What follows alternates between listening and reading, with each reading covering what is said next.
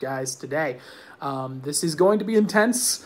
Uh, put on your thinking caps, and we're going to try and delve into this. And I'm going to try and get this as simple and uh, clear as I possibly can. That, that's my goal for this stream, as well as most of my streams, if not all of those streams. All right, so where do we begin? The Colosseum of the Gods.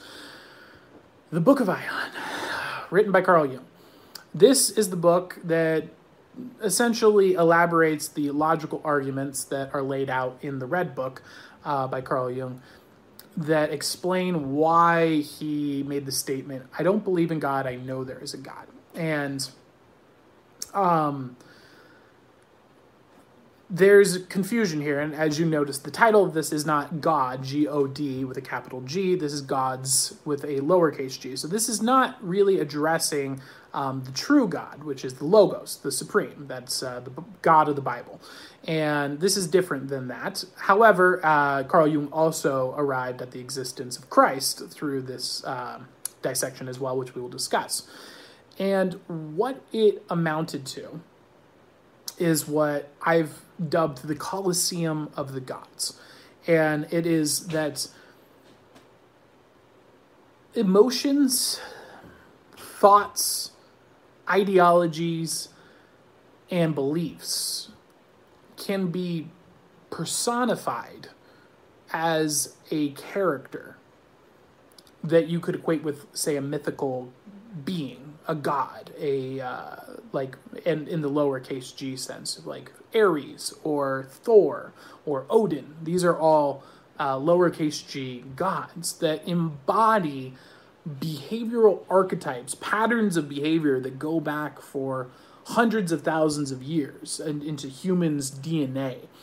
And that's kind of the crux of this theory. The theory is that the things that people called gods are within our mind, and they are patterns of behavior that go throughout time and become personified as a symbol of a character in our mind.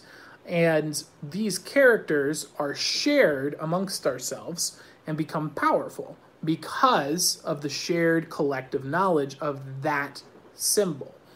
Now, what we're going to try to do here is bring that into the conceptual nature of the four quadrants, as usual, with the uh, readings here. So, the first, and I think the easiest way of understanding this, is with emotions emotions can be thought of as and, and i think as i explain this to you you'll start to realize how this can feel very similar to what you experience in your life even though it's a highly complicated idea.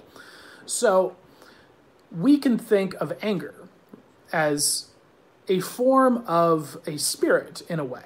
Because when we feel anger you may have found times when all of a sudden it feels as though you are taken over by an energy that says it is time to feel angry and you become overwhelmed. Your consciousness feels like it has put into the back of your mind and you act out on your anger, and it can be an extremely overwhelming force. Carl Jung says that this is the application of all of these major emotions. They are these forces that exist within our mind that can have exert massive power over us. And so that is how you can think of these things as an emotion. And Carl Jung argues that by personifying them as a, a thing, in, this doesn't have to be considering them a god.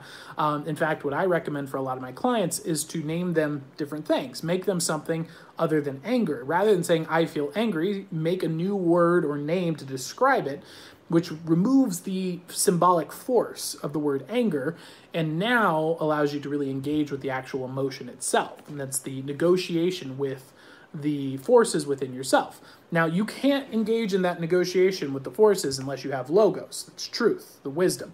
Uh, that's what Christ teaches you to do. The reason why you are more powerful than all of the spirits and demons of this earth, if you have truth, logos in you, that's what Jesus promises us, is because you have the ability to then negotiate with these other beings, these lesser gods, these lesser uh, deities.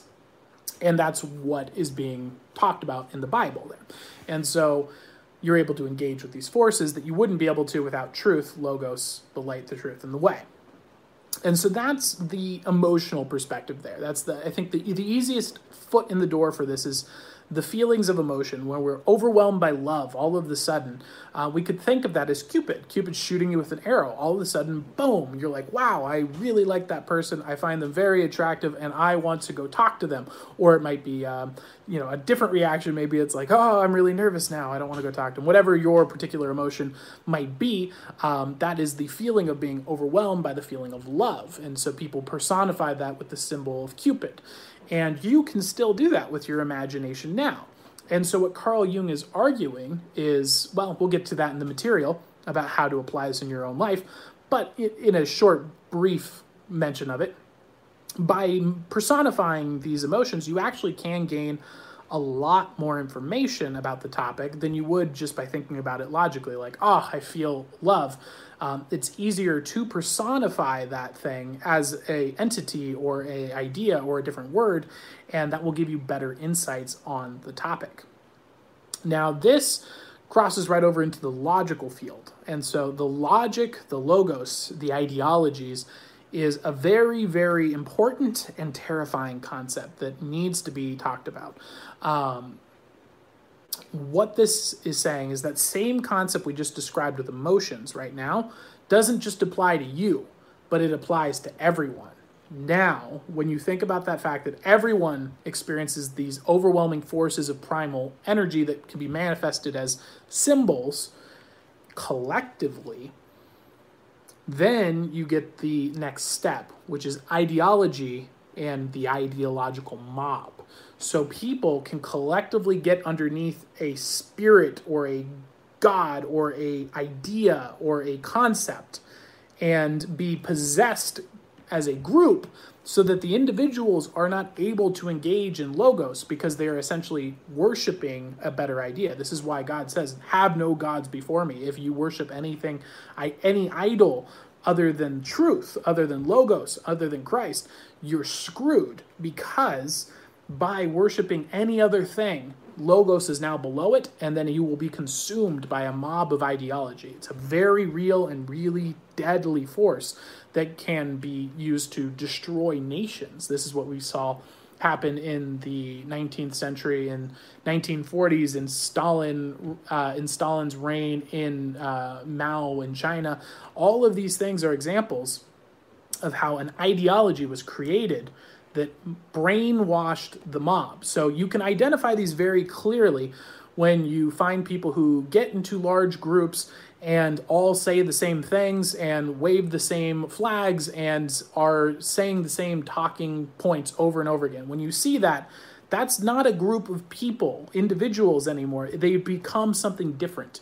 They are a group that honors a godlike ideology and they worship that ideology and that is not something that can be reasoned with because it's not a reasonable thing. There is no truth behind that. It is a creature. And so you want to deal with that thing differently than you would, say, a individual. An individual who's capable of logic and communication, possessed within a mob, is not is no longer capable of this. Um, a good example of this in this doesn't necessarily have to be scary, as it is can it can be scary. But we use this for practical purposes all the time. For example, uh, the military is a prime example of where we do this on purpose. Um, we set the military uh, following orders at the highest ideal so that when military officers are put into situations that would be morally compromising, is this the right thing to do? Is this the wrong thing to do? We set the higher ideal, which is follow the orders of our commander.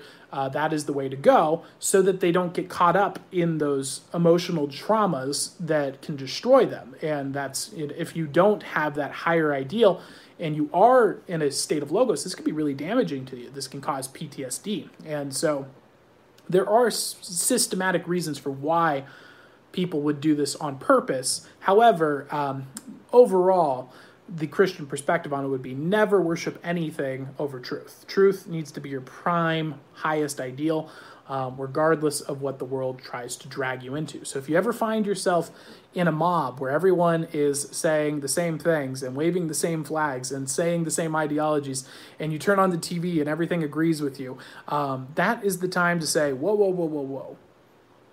What's going on here? And to reassess am I following truth? Am I looking at logos? Am I following the light, the truth, and the way? Am I promoting the beautiful, the good, and the true? And really catch yourself because that's when we need to turn inward and gain self knowledge. We're going to talk about that in another stream about how to slay chimeras, but um, that's just a brief preview for it. So that is the ideological level. Now, the final level. Well, actually, we'll we'll save the uh, the end of the book for last. Um, so, how do we apply this knowledge? What is this in the material sense? How can you start utilizing this in your day to day life? Well, by applying this filter, this is what I talk about a lot. They're called paracosms. A paracosm is a fantasy world in your head. It's where you use your imagination to augment reality. It's almost like intentionally daydreaming or intent the way that you intentionally made an imaginary friend as a child. The same capacity is what you use to create a paracosm. And you can create paracosms that are useful for predictive means. They aren't true, but they are predictive. And so that's the closest thing you can arrive at to the truth from a symbolic way. And this allows you to do highly complex data solving problems that would not be possible for you to do with just your logical brain by utilizing your subconscious imaginative state. And uh, Carl Jung was famous for being able to do this. Um, in fact, the reason I found out about Carl Jung was because I had read about him as being someone who could do the similar thing. Um, as a child, being able to do it, I assumed I was a crazy person. and so um, I went on a search to find other people who had experienced it. And uh, it was hard to find, but I did find that uh, Carl Jung was someone who was known for having the, uh, the, the paracosms. And so that is how I got into Carl Jung initially. And that being said, how do we start utilizing this in the real world? So begin to use your imagination. You can look at groups of people. Uh, when you see them acting in a similar fashion, similar behavior, and have a symbol behind them, and start to characterize that in your mind, personify it into a being. Maybe it's they're symbolized by an animal, uh, or maybe they're symbolized by a deity, or maybe they're symbolized by a cartoon character that's that's archetypical, um, someone that you really couldn't feel compelled by, for example. Um, and by doing this, you can take that massive amount of trillions of pieces of data that that mob or idea or group or belief is giving you, and you can condense it down into a basic symbol. Now, that symbol is not the representation of truth of that group. There is an infinite amount of truth to be found in that group. But once you condense it down into a symbol, you can then condense down other concepts into similar symbols using your imagination. And then this is where the concept of the Colosseum of the Gods comes into play. You can begin to look at the world as these symbols of these different groups and different organizations and different ideas and different beliefs and different emotions and what they represent and what they will stand for and what they won't stand for. And you can put them into combat with each other. And that is an accurate representation of what you will experience in the real world. This is one of the ways that I'm able to quote unquote predict things before they happen. I'm not a psychic. I am looking at the past, looking at the present, and then based on that trying to make predictions of if this continues to be the way it is and this is the way that things are currently then this is the likely outcome of the future and so that's this is one way of doing that by creating these cartoonized versions of the ideas, you can pit them against each other. And from there, you can draw conclusions and say, well, this particular story in combat with this particular story would result in this particular outcome. So, for example, maybe you find one group is represented by Loki, and then another group is represented by Thor. They have two energies of Thor and Loki, and you could pit them against each other and see what scenarios are they running into and read the mythical literature on Thor and Loki and see what seem what story seems to be playing out right now.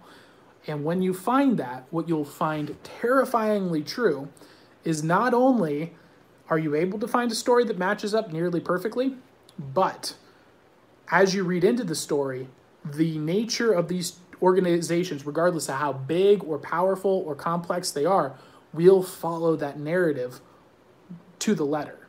It's horrifying. So you can read the story and say, ah, I know that they're at this part of the story, so I know this is coming. Oh, I know they're at this part of the story, I know this is coming. Oh, they're at this part, this is coming. And you can literally see what is coming based on the archetype. And so that is the concept of Aion, the, the Colosseum of the Gods, and how you can utilize that same data for yourself. Now, the final piece, the, the ultimate, if you take this to its absolute extreme, in which what Carl Jung did and where he arrived at the fact that God exists, not the belief, but the knowledge that God exists, is in the manifestation of Christ and in turn the Antichrist. What he found at the root of all of these stories and all of these myths and all these beliefs is one archetype, which is the truth, Logos, the Christ, the light, the truth, and the way, the beautiful, the good, and the true.